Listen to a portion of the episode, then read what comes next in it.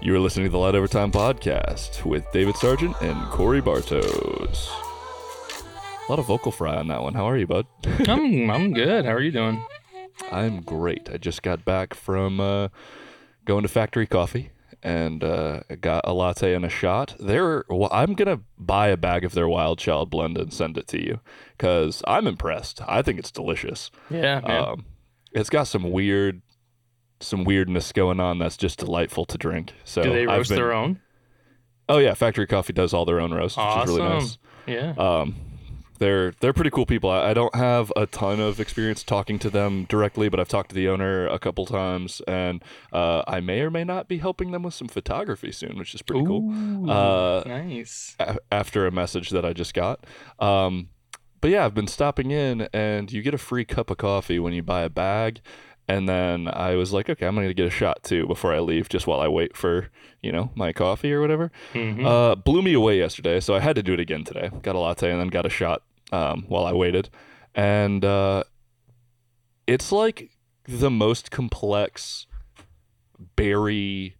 Like it almost tastes like it's flavored. That's how like that's how wild it is. So Mhm. uh, I was I was really into it. It it has made me stuff. Yeah, it has made me reconsider completely going bananas on an espresso machine when I move into my place in April. So Yeah, I mean the options are endless, right? So uh, you mentioned to me you were going to look at some hardware too. Did you grab anything? some what? I thought you were going to get like a kettle and stuff. Oh, not today. No. Okay. Okay, I have okay. I have I have two kettles at work, and which is insane. And I have two pour over devices at work, uh, two and a half if you count my like Black Rifle coffee one. Um, and I just I need one here. And I was like, you know, I, I make all my coffee during the week, you know, at uh, at the shop. But then what happens when I'm here for the two days of the week? And I hate myself. I go to, you know, I go to factory coffee. At least you have that option, so that's fair. Mhm. And you love it, so that's cool. Yeah, I don't sure. have What are you drinking? Well, actually, just water because I did a tasting this morning. I had a f- couple of friends Nice. over, and if you guys don't know, I roast my own coffee. If you're new here today, I roast my own coffee, and often I need feedback. This is how roasters grow, especially when you're just starting out. Basically, I mean, any creative outlet needs feedback, right? So I invite people over often, and I did that today. We did. Four or five different coffees. So I'm good. I've got water and I'm good. Yeah, you're caffeinated well. Oh, That's- yeah. that's nice. I love a good tasting. I'll have to I'll have to come up back up at some time. Maybe we can uh, we can plan an in person episode and uh, do a tasting and That'd stuff, make some content cool. together. Yeah. Yeah. Heck yeah. Well, uh, so the the first order of business, uh, I want to start these shows off with what you've been working on this week. Uh, I'll go first this week. I'm starting to realize that I have to do reels for work, and I don't Mhm. really want to. Mhm. Um, they're kind of bad, so uh, I'm starting to get better ideas for short form content in terms of like segments. Uh, we already do FAQ Friday. Um, I'm thinking about doing. Unfortunately, Flat Range Friday is also a Friday thing, uh, Mhm. but I'm trying to I'm trying to come up with you know catchy little uh, catchy little things to do, and uh, this is the part of marketing that's very boring to me um, because it's like how do you market the good idea you have instead of just create content? And I think it's important in such a saturated content market to uh, to to make it kind of like a show. You know, taking Yeah. taking a note from traditional media, and like you know, people have an expectation for when you have an FAQ Friday or when you have a you know this segment on Tuesday. You know, maybe steal two minute Tuesday that everybody Mm. everybody does or um you know something like that but i'm working Mhm. on that and i'm i'm trying to build out after watching a lot of different content creators talk about growth and things like that what would work translated to the company i work for um, what what a posting schedule looks like so i can i can start to actually like track metrics for growth and reach and things like that you know our account's shadow banned so uh, growth is pretty challenging, Mhm. but uh, but we're out here. We're working on it. Yeah, and I can imagine the um I mean, of course the pressure and importance of trying to figure out short form content for everybody right now is pretty you know prioritized. I'm in the same boat. I'm literally i've got this page that i've got ideas on and my brother sent me this this cool thing somebody did on tiktok. He's like i think you can translate this into uh, coffee. And i looked it up on youtube um, just to see who else is doing this idea. And there's like one guy doing this one idea that i'm going to start doing. He's got millions of views and nobody's really doing it. And i think i can do it with a little better production quality. So i think you know you got to think about these things. And it, I'm sure is difficult um, in your industry because you have to balance out what do I prioritize? Um, the information and education versus entertainment value. And everyone's trying to figure that balance out. How do you hook someone in two to three seconds and then provide just a dense amount of value in like 30 or 60 seconds or whatever it is? Yeah. And, you know, it's, it's, it's uh, you know for those who don't know I've, I've kind of alluded to it. I'm not going to talk about it a lot on this uh, this show because i don't think the overarching industry is important for our topics but i do work in the firearms industry and a lot of the a lot of the content's either uh, to me really annoying and like super like bro heavy or like like dude culture, which mm-hmm. I don't like dude culture, and I think there's a way to make you know interesting content without just defaulting there, um, or it's just like the most ridiculous, uh, getting to the borderline unsafe, mm. and I want I want to make things fun and sick and like really interesting without going into the tropes that I know people like and the content will do well. So like, how do you you know Mm-hmm. the answer is you experiment, but like mm-hmm. you know mm-hmm. that that uh that sweet spot where I still feel proud of what I'm doing and I'm not contributing to like garbage culture is really important to me. Mm-hmm. So yeah, I can imagine you'll have difficulties, um, but I think it's important for everyone, not just you, but to remember uh, to like dis- if you're especially in like the lifestyle photography, videography, whatever it is, to diversify the types of lifestyles you can imagine using services or products um, in this kind of industry. Whoa, in this kind of industry. So, um, yeah, I don't know. I'm sure you've got a mind of it. So we'll see what yeah, you we're out, come up with. We're out here. Yeah, for sure. What about you? What have you been working on? So, um, uh, I did a photo shoot this week, a couple days ago. Um, we have these um, candlelight hikes is what they're called, where there's some trails um, and they put out these like solar powered little uh, can uh, what are they called? Uh, not candles, but they're like electric, um, just little lights, basically, just lights that sit on the ground and they kind of line a trail. And our city has been trying to promote them for years now. And I've developed a pretty good relationship with um, the person who does the procurement for services like mine, photography. Um, and they've been using me for a while now. And we did a photo shoot with uh, a set of influencers. And I got to pose them along this trail. And we did this last year.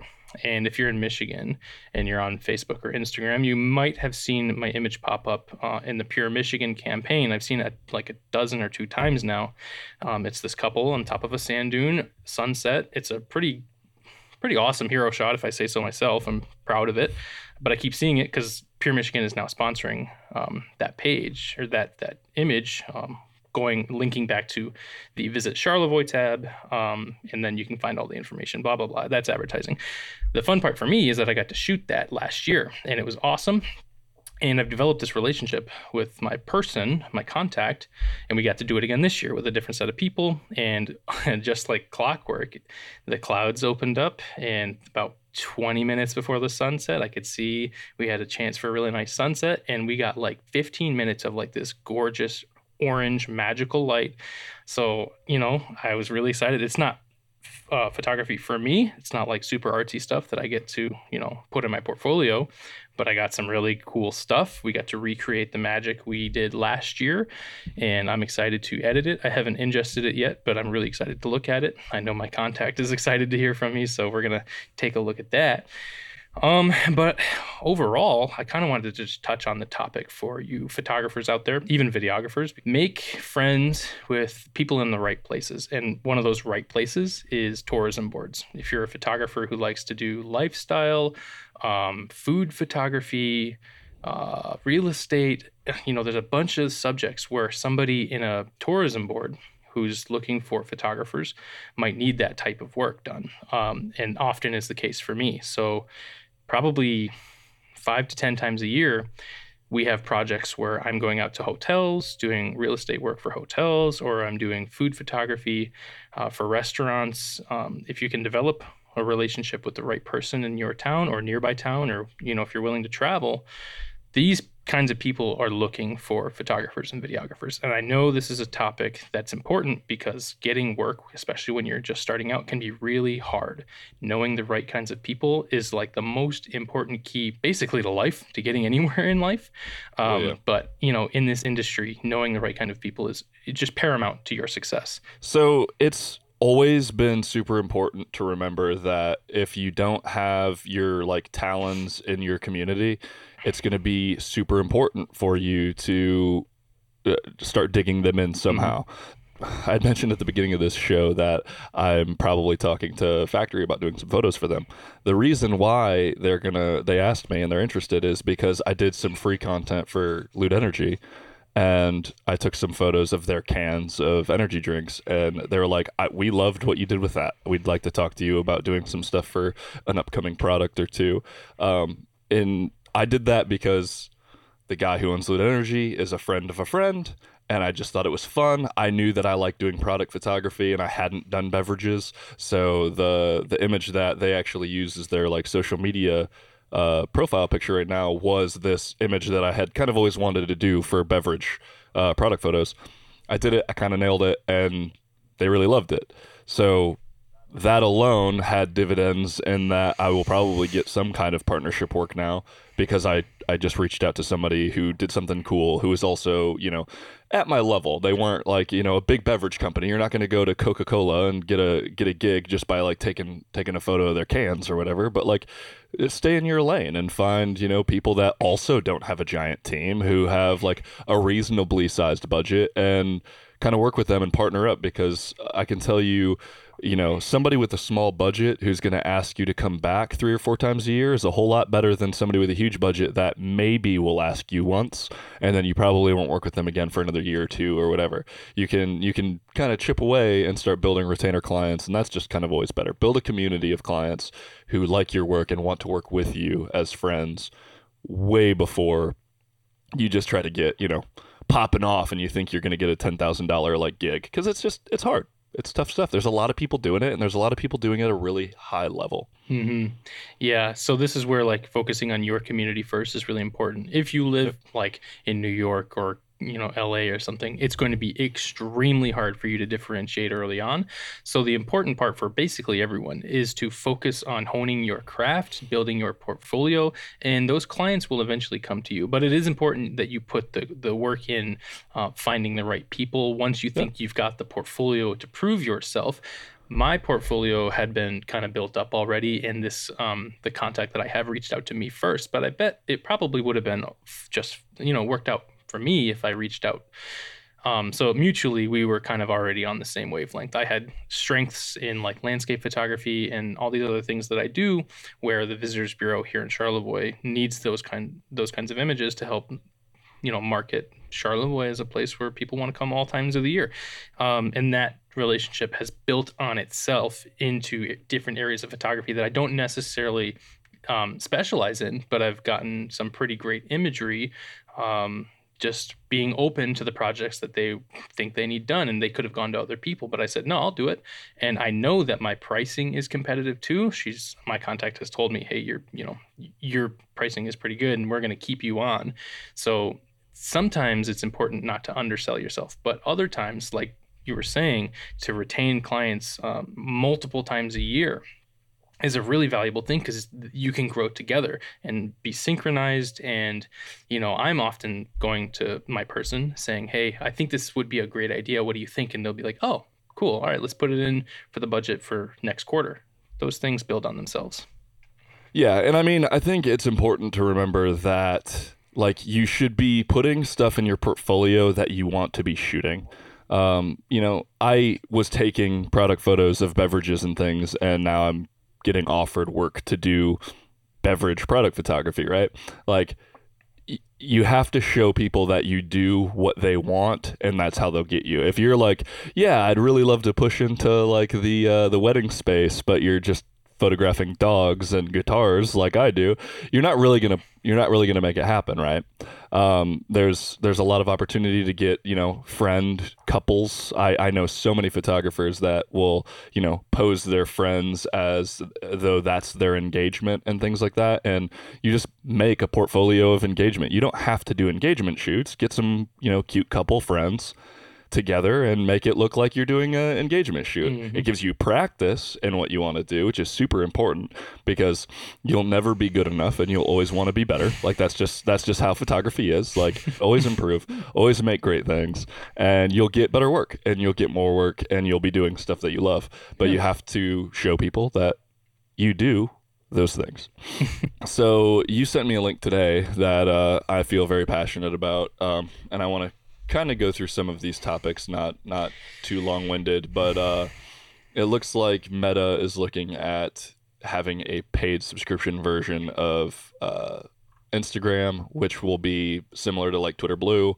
Uh, you know, you get your verification, and what I don't like about it is you also get prioritized like searchability mm-hmm. or or discoverability mm-hmm. if you pay for it, which is kind of busted because it's not cheap.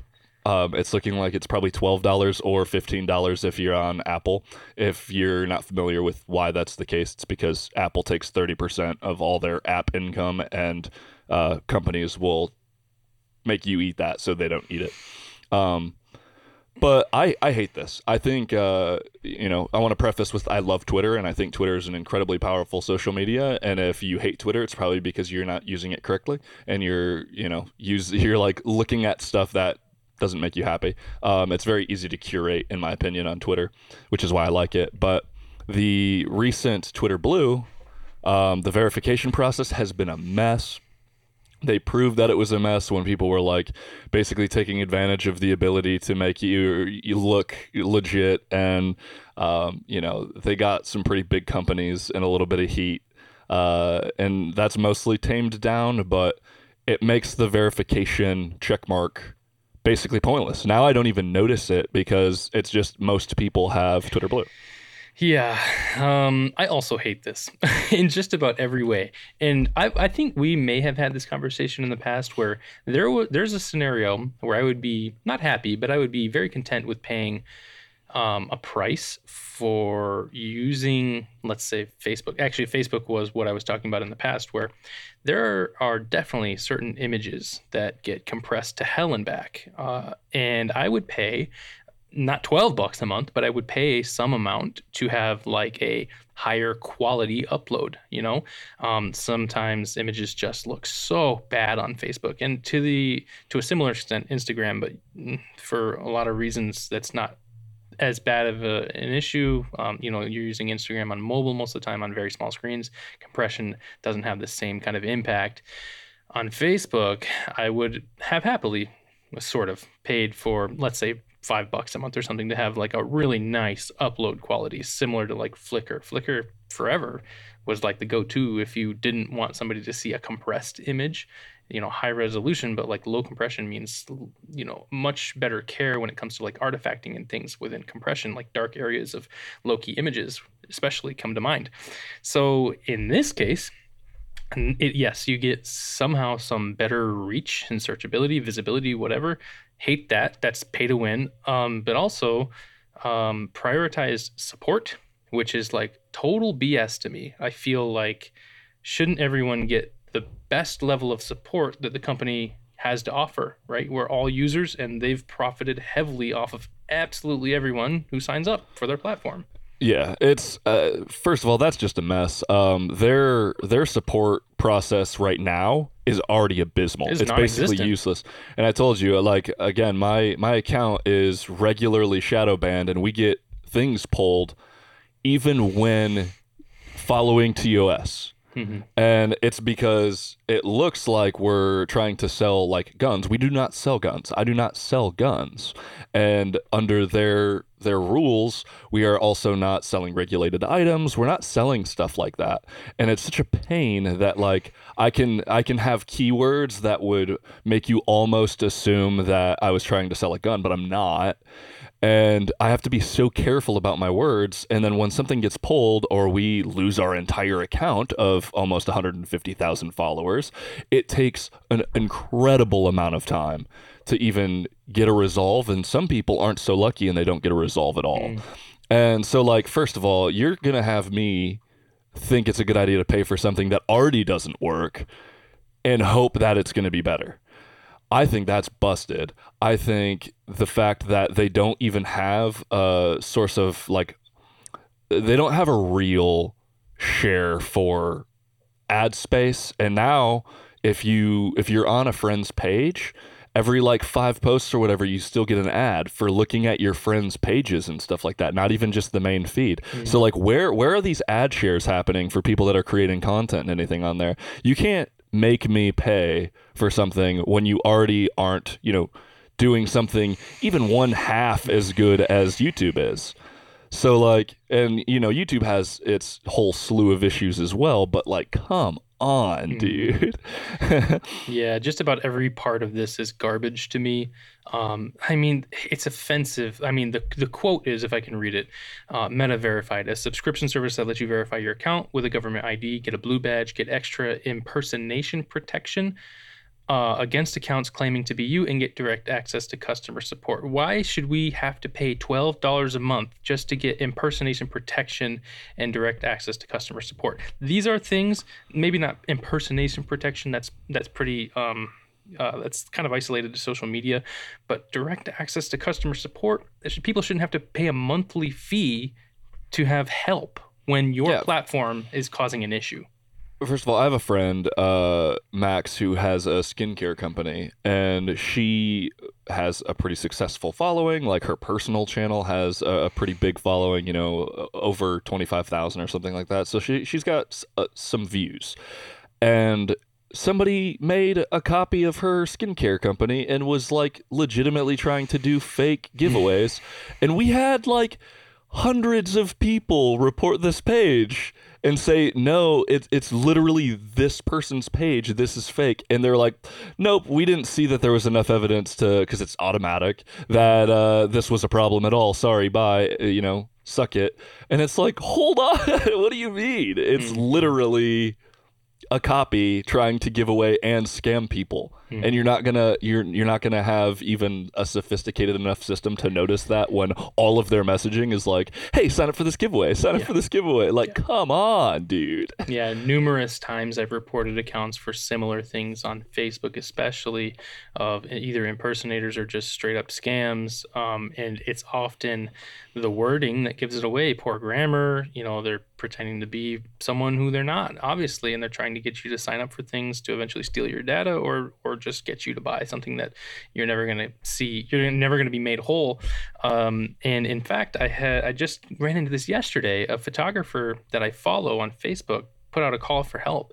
He has like a huge following, um, probably more than 10,000 followers on Facebook. And he said, Hey, I just found this account that's been stealing my images and cropping out the watermarks and posting them as their own. in this, this scam account has over 11,000 followers. And so it's significant to the point where there's a potential for them to eventually monetize the use of someone else's content because it wasn't just their images they were stealing, it was a lot of them. It was a wildlife photographer. So they're taking images from a lot of very, very good wildlife photographers and spreading it out, claiming it as their own.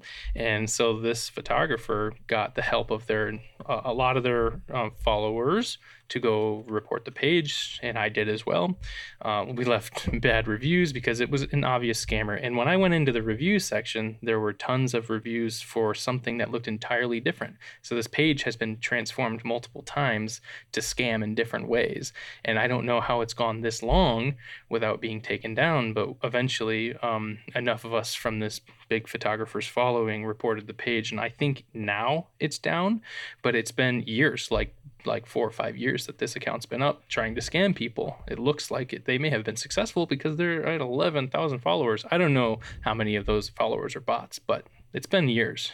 Yeah, it's it's just for Meta to even think that they're doing a good enough job in any stretch of their business to yeah. charge us almost fifteen dollars a month for basically nothing. Mm-hmm. Uh, it, it, does piss me off. Mm-hmm. Um, there isn't anybody coming to the table that creates a better platform. I'm probably going to push a lot for Twitter growth this year. I'm going to start posting, you know, uh, quad photo sets on Twitter and doing a lot more YouTube and basically kind of whittling away what I'm doing personally on Instagram mm-hmm. because mm-hmm. it already has basically just been unless you have like block comments from people that don't follow you, uh, all of the engagement is just random bots that have like somebody's first name and a, like 10 characters of numbers and letters and it's just a mess. And this is like every like I get on all my stories is some random bot that's like, uh, you know, not safe for work. And mm-hmm. it's uh, i i have six instagram accounts. I run six daily instagram accounts where i am looking at these things because it's my job. Mm. and i i have my toes and you know talons and a lot of stuff this is happening across all of them in different industries. Like they're not all photo pages. There's a business page, there's a guitar page, there's a photo page, there's just like my my normal, you know, side life page, I have a lot of stuff. It's like the same style of bots. It's the hmm. same kind of stuff. It's like the platform is a mess. Um, I I like stories, and that's kind of where my friends are because Facebook is now just like kind of old people and like family members to me. It's not really like a serious platform. Um, so I don't know what to do. I got to double down on Twitter because like Twitter's doing great right now, and you know. Uh, you know, this will segue into our next topic here in a second, but you know, YouTube is going to see probably some pretty big changes soon.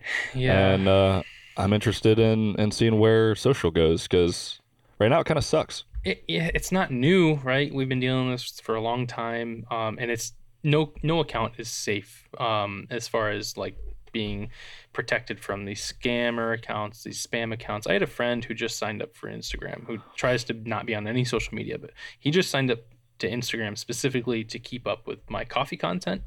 No followers, one following, which is me, and he's already had like 10 bot accounts try to solicit things from him or whatever just total scams that are probably automated. It's like if if he can't be protected following nobody but me following nobody else and not having any followers himself like who can be? Like even if yeah. big accounts can't like should he should he have to pay 12 bucks a month when he has no other use for this platform? I think it's ridiculous. Yeah, yeah it's garbage man. It is what it is. Um speaking about uh youtube so the ceo susan wojcicki just stepped down. Mm-hmm. Um, I don't know how much you know about Susan Wojcicki. She's been a part of the YouTube space for a long, long time. Yeah, um, I have a brief understanding of the history, but I don't know what her day to day impact really was. Yeah, uh, I, I assume a lot of things like you know she she definitely spearheaded a lot of stuff at YouTube the last handful of years. But uh, if there's one thing that I'm hopeful for that I just I I pray uh you know happens is they bring back dislikes. Bring me back dislike numbers, baby. I need that stuff. I was a part of the, the group of people that said it when it first went away. I was like, I look at a video, whether it's credible or not, by that ratio. It's so easy to put out crap information, and so many people are posting videos that are just like to get views with like the super meta YouTube like stylings and delivering piss poor information to me. And I don't want to sit through 10 minutes of a freaking video before I find out that it's garbage. I want to know that the general public thinks this is either good or bad. And that's how we did. And it worked for years. I don't think it's negative. I don't think, you know, I'm sure some people see uh, you know, people that just decide to try to ratio you for uh, unrelated reasons and stuff like that. But that is such a small issue compared to the utility for the viewer of what a dislike number does. Yeah, um, obviously this that decision was driven by watch time, advertising dollars. Um, there's going to be some. The, the, the thing is, yes, a lot of people use the dislike ratio and the dislike button to help navigate what content is good or bad. But uh, like I said, I don't know what's going to happen here because, um, uh, as far as I heard, maybe I'm wrong, that she's being promoted to a different part of Google. Um, and it doesn't necessarily ring any bells to me that that might say big change is coming. You know what I mean? So this isn't a story that makes me think that there's going to be something coming for users to be excited about. Well, here's another thing: quarter over quarter, two in a row, uh, their their revenue is down. Hmm. And the guy who's stepping in, yeah, yeah, Neal Mohan, he's the senior advertising and product executive um, which is huge. Like I don't know, I'd like to see what would happen. I I'm open to any change at the moment, so long as it stays away from like, hey, now I have to pay for YouTube as well, because like I can tell you right now, once all of these platforms are paid, uh, I'm gonna pick one. Yeah. I can't do it. I'm not going to spend $120 a, a year on or a month like so you know thousands of dollars a year mm-hmm. just so I can have discoverability on social media. At that point, it stops being important to me, mm-hmm. um, and it'll only be important to like creators and stuff. And if the audiences dwindle, then like I don't know. Uh, maybe maybe this could produce like better ecosystems within certain platforms. Uh, you know, if you know people tend to not be so crappy if they have to pay. Um, yeah. But it, it closes a lot of doors for a lot of people. And i don't like the idea that my my work or things that i make can't just be for everyone. That sucks. It, it does suck. And i can't help but feel at least in meta's case like this is a decision that resulted from burning billions of dollars on the metaverse. And it almost feels like we're now having to pay for their bad management. Like we don't get really a benefit no, nobody benefits, and they're going to continue right. to burn billions of dollars building this platform that seemingly doesn't hold any value. Yeah, uh, I'm sure that might be a part of it, but I think it's it's still a weak argument for their why. I think it was literally that oh, this is very successful at Twitter. I think we're just going to do it on Instagram. You think they thought it was very money. successful? Because I think a lot of people didn't weren't quite it sure. Is. It's very successful. I see most of the people I follow now they all pay for Twitter Blue. Like and this is this is almost across the board. Everybody who like actually is a content creator, I rarely see somebody without a blue check on Twitter. And I tell you, I love it. I I use Twitter daily. I'm on there to that's where I get a lot of info. It's where I, I honestly that's where I've been seeing a lot of my favorite photography recently. Um, it's a pretty solid community. But people, as much as there was like a month where everyone was just shitting on Elon, all the people that didn't like the changes are still all on there and they pay for it. I and that's deleted crazy my Twitter last year. yeah, I'm just not even in the space did. anymore. Well, to begin with, I never used it. I never quite understood it. Um, I guess I'm a little old school in that way, and it just never had value to me. So I deleted it. Not you know, like four months ago, five months ago. It's where a bunch of the creator conversations happen for YouTube. Like because oh, yeah. YouTube doesn't YouTube doesn't have a component that allows creators to communicate very openly and easily unless you're commenting on people's videos, which is stupid. So I think uh, just about every single one of the the YouTubers that I frequently watch, I follow them on Twitter, and that's where I get a lot more information, and that's how I can communicate with them. I get to communicate with almost all of them. I've spoken to most of the YouTube creators that I like, when when it's you know when there's something applicable or like mm-hmm. I can have something to say or I have a question or whatever and generally they get back to me you know what I mean? It, that's pretty crazy. It's a yeah. super powerful platform. It is. But they all pay for it. So I don't know. And Facebook was like I guess we're going to get that bag because people are going to pay for this. Once you think it doesn't even matter if everybody feels like us. There's there's a version of me that if I if I feel like I need it because it would affect me somehow, get clients or whatever, I'm paying for Instagram. Yeah. because if it's going to be pay thing. to win, yeah, like you're like a lot. Fortunately, I don't think I'm going to have to. Will the company I work for do it? I'm going to look at if it's beneficial. And if it is, then we're going to. Mm-hmm. Because it's a small price to pay for a profitable company to do. Yeah. But for uh, somebody trying to, you know, cut into the industry and uh, just be a photographer in general and want to share good art like now you basically have a dead account unless you Mm-hmm. pay for it probably. Like how do you get good engagement? Mhm. um it's already numbed to good engagement anyway. I, I complain about this every freaking episode but man the engagement on instagram's garbage. People aren't there to look at photos and art. It's like i use it as my primary messenger so i'm part of the problem but like i use it to look at stories and message people Yeah. all of my friends know that that's how they can text me they don't text me through my phone app because i won't get back to them i'll get back to them on instagram because i'm already there for work anyway Yep. Yeah, it's it's it's rough, man. I'm not looking forward to it. Like I said, I pretty much hate every part of this. I will begrudgingly probably pay for this, and I hate that I will.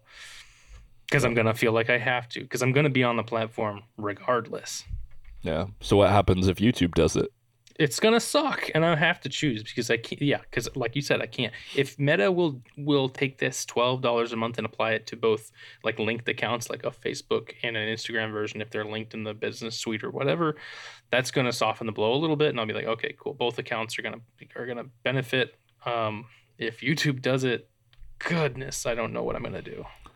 Yeah. Uh, if YouTube does it, they better they better bake in a version of Twitter into YouTube where we can have actual social com- like conversations and stuff. Because just having sh- a shorts feed and a um, a video feed with like no real community engagement, they have like their their community posts and stuff. It is not the same. It is not very user friendly. Uh, from the cell phone app, which I again I don't watch YouTube on my phone, but I go in there to make sure I understand the user experience and how people are seeing things. It is not easy to to go there for community posts. That's not really an option. Mhm. So super interesting. It's it's a mess. It's a it's a damn nightmare. Sure um. But I suppose we'll see. uh, I don't have a lot of rumors this week, which is nice. Um, but I do have some feelings about the Tamron 20 to 50 F2 rumors being fake. Um, Oh, I did not did see you- that. okay, that's not a real lens. And it's not going to be a real lens. Um, What? It was a fake image, and it makes perfect sense. I don't think Tamron has it in them to make a, a probably two thousand dollar lens because it would be very expensive. Um, it would be better than it's a better formula for the photographer and probably the videographer than the 28 to 70 f2 it would be large as hell um and the closest thing we have to it that lets me know how large it would be, how expensive it would be, and how hard it would be to produce is Sigma made the 24 to 35 f2, which is a stellar lens if you're back on the DSLR world. I know a lot of people that used it. Uh, it's basically like having a 24 and 35 mil prime because it's it's as sharp as Sigma's known for, and it was a, a really stellar lens. Um, but it was chunky and it was heavy, and it was only 24 to 35. So imagine a 20 to 50 that is only 20 millimeters at the long end, shorter than the 20 to 70 f4, and we're talking an f2. This lens would be a megalith. Mhm. It would be fat and it would be very expensive. It would probably cost more than their 35 to 150. Probably. So like, I mean, of course it was fake. and the- Um, and it would just be like it would just eat their 20 to 40 f28 um and we also know how big that is. Yeah. it's it's relatively compact but it's 28 it doesn't have the extra 10 mils. Um it suffers from distortion. I don't love tamron's build quality personally so i wasn't confident in such a fat piece of glass being f2 in the first place. Yeah, I mean, it was on uh, uh, as, specs go, exciting, an exciting prospect. Um, but you're you're right. It's easy to see um, that it being fake. That, that's not surprising. You're right. It would have been a huge lens. It would have been hugely expensive. And could Tamron pull it off and not make it a terrible quality piece of glass? I don't know. The physics would be very very tough for them. That being said, they've been on a streak lately of putting out glass that's a little innovative, a little out of the norm that some of the first party glass is used to. Um, and we've talked about it in the past, whether that's to just kind of make sure that they have an in with some of these other systems. I don't know. So I was optimistic, I'll say, Yeah, to see this sure. is fake, I'm not super surprised. Yeah. And Yeah. it, it is a little bit of a bummer. I would love to see Sigma do it because I would buy a Sigma. I don't think I'd buy a Tamron. Um, I'd Yeah. be worried with that size of a lens from Tamron. Um, you know, I had the the Sony G Master 135, and with the plastic front filter thread ring and stuff like that, that's a heavy piece of glass, and it's really easy to break. Hmm. Um, which is, you know, their their plastic bodies are not really that sick. I haven't I haven't handled the 35 to 150 myself. I'm sure that's a little improved. It's a pretty high end piece of glass, but as far as their like normal 28 to 75 and 17 to 28 and their 70 to, to 180 or whatever, um, it's ooh, Yeah. it's not it's not really confidence inducing. So uh, again, yeah, it, it's not surprising. Um, but I do love when uh, when we see something kind of weird. I still think the 20 to 40 is a super interesting lens. Um, Yeah. Though because I don't really need 2.8, uh, the Sony 20 to 70 kind of crushes it in my opinion. But um, Yeah. it was cool to see. I was happy to see that they did something like that because I'm sure a lot of people will use it. Yeah, and for this lens, you know, the the the frequent topic was what a great lens for travel, and until you realize just how massive and heavy it would probably have to be, right? Like, kind of defeats the purpose of travel. Um, you know, travel tends to be lightweight and you know, easy to carry, and it would ha- it would have to be a lens that would not be. So, um, it makes sense. It definitely makes sense that it just couldn't be. As far as a segue for size and uh, size and shape go, um, I am currently shooting on the 14 to 24, and I am not keeping this lens. Oh, Um, it's it's a thick lens. I don't think the zoom range is such that I I care. Um, I'm pretty interested in the 16 to 28 f2.8 from Sigma. Um, it's a pretty compelling little lens. After I've I've gotten some decent time with the 28 to 70, I'm pretty impressed with their contemporary zoom, and uh, pretty sure I'm going to go ahead and uh, try to cop a, a 16 to 28 2.8 in the nearish future after I move this thing. Um, but I have some plans for this. I also have some other big gear plans. I'm going to be shifting some stuff around, doing some pretty crazy things. So uh, that'll probably be a topic of the next episode because I have some plans to do this week. But uh, yeah, the 1424 and I are just not getting along. I don't think I don't think 14 to 16 is my realm. Um, it's all stuff that I would rather use my iPhone's ultra wide for, and I love the ultra wide on the iPhone 13 Pro. Um, it's half the reason I like the iPhone in general is that ultra wide lens. Yeah. So, um, so it's it's it's a really hard sell for me. The uh, I was I was interested in getting the uh, the rear filters and like really giving this a go, but it's it's too chunky and too wide. Uh, not for me. That's all right. I mean, I was I was curious how, how it was going with the lens, and I didn't expect you to drop a bomb like that right away. But have you considered taking it out just kind of leisurely, doing some photo stuff with it? Yeah, well, I'm gonna I'm gonna do some stuff this week. Um, and I'm I'm thinking about probably chopping together either a couple of shorts about it or like a, a short video. I want to start pumping out some photo video content again on the channel, and that that seems like a good place to start. But it's uh.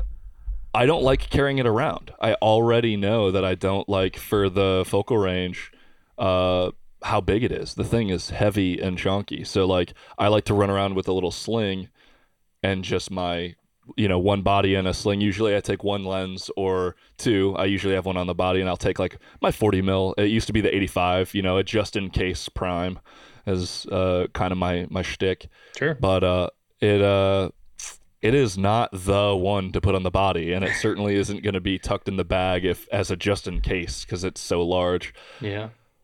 Yeah, I, I often don't need anything wider than the 28 at work so So yeah, I like playing with the wide stuff, especially for for like astrophotography, which is something I know you don't really do. Um, but getting the wide, I like you know the wide stuff, especially when you've got like a subject that you can really play with and stretch and use the distortion to your advantage, just for for creative purposes. For uh for work like you, I understand that that might not be super practical. So I get yeah. it. It's just it's just the size because like I wouldn't want to hike with the thing either. You know what I mean? Because I know if I'm if I'm hiking, I'm having my 70 to 200 with me. I learned in two trips now between the Philippines and doing one hike without it that like just take the fucking lens you love. Like, just take it. Um, Yeah. So that thing always gets packed. So uh, there's there's not really uh, much room for it. I would rather for a, a wide angle lens for even astro or even for just like landscapes, a much smaller wide. Um, so I'm probably going to play around with that 16 to 24. I, I played with trying to get my uh, 20 mil 1.8 back. I do have breathing compensation now, so it could be a little bit more useful to me. Um, but we'll see what happens. Tell me about how that shoot went with uh, you used a, I assume the A7C as well as your A7IV for the uh, the tourism board shoot. Yeah. I did, and I like it. Let me tell you why. And it's such a small little thing. Um, this means nothing to the actual practicality of the shoot. It's got one of the best shutter sounds of a camera I've ever used. the click on. on it is so like you can feel it. It's so tactile. You press the button, ka-tunk, ka-tunk. it's it feels like the D850 almost, like just so I don't know. It's it's like not even like a it doesn't have anything to do with how I can get the job done, but usability, I was like, oh, this is satisfying. Uh, to that end, I put the 85 on it. You know, uh, we talked before about how I'd use these two cameras together, and I always thought I would instinctively put the 85 on the on the A7 IV with better autofocus. However, uh, I put it on the A7C just to test it out, and uh, it performed very well. In fact, I think it performed better than the A7 III. It was very sticky uh, for my subjects, which wasn't too difficult. We're talking about 85 at basically f2, um, so I didn't have a hard time um, doing um, either full body shots with a couple, so like two people, so I'm back probably like 20 feet or so, or um, pulling up close to like chest high shots and getting like um, uh, the sunset in the background. And seemed to me it was very, very good performing in a- low light situation. Um, I was shooting, eight, like I said, 85, about 500 shutter speed, uh, f2. So we were anywhere in the neighborhood of like 1600, 3200 ISO, depending. It performed. I was very happy. And I haven't looked at the images yet, but back of the screen, I can tell you like 75% of the total images from the shoot were on the A7C. We were very happy with what that was producing. I was showing my contact because she usually is on these shoots with me when they involve people that she brings in. And um, I was showing her images going, hey, I think we've recreated the magic of last year, um, showing her the back of the screen. So it went really well. And I can update you next week on how the images turned out.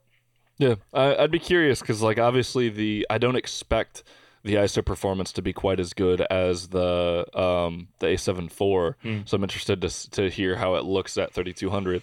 Um, but I mean, it should be close. It should be pretty good. Mhm. Um, I shoot up to 6400 with pretty much all my cameras pretty pretty easily. Oh, So so a full stop is probably you know nothing crazy. Um, but that's cool. I I also am curious. Uh, have you done any like slower shutter handheld stuff with that? Because I am curious if that uh, that gnarlier shutter would produce some kind of shake. Because it's a smaller, lighter body and a heavier, like sounding shutter. I haven't. I kept the ISO up so I could avoid having any issue with that on, on a professional shoot. That's just Yeah, where my I would have mind done the went right for away. sure. With Yeah. wildlife, it's going to be a different story. So I can test out maybe one of these days um, the 150 to 600 on the A7C and give that a try because definitely, especially if I'm out for a sunrise, um, I'm starting off at like ISO 10,000 and then adjusting basically every 15 minutes to the way the light changes, um, which often involves keeping the shutter speed about as low as possible uh, without intentionally making sure that there's some camera shake. So I can definitely test that out, see how that goes for sure. I wouldn't normally um put myself in that kind of situation for like product or, you know, on a on a actual gig, but it is an interesting topic. Yeah. Yeah. Well, I'd just be curious. Like, uh, it, it is a lighter body. I wouldn't expect Mm-hmm. it to, you know, the heavier that body's going to be, the harder it's going to be to shake it, right? Yeah. Um, I would probably just do uh, at 150, 300, and 600 towards like the the reciprocity rule, right? Just like Mhm. try it at like one 150th, one 300th, one 600th at Mhm. those focal lengths and see uh, see how it does. Um, Something to to at least note because if it is an issue, um, then if you know ahead of time to uh, always avoid it, it's not a big deal. Obviously, I, I don't mind. I like a I like a, a shutter Um, that's why I like my Zenit for film camera because it basically sounds like a Pentax 67, Yeah. um, and it's a 35 mil camera. So I'm with you. That's cool. I'm glad it's working out though. Uh, yeah, I like, like, I said, it. I'm I like it. gonna be excited to see what those what those images look like.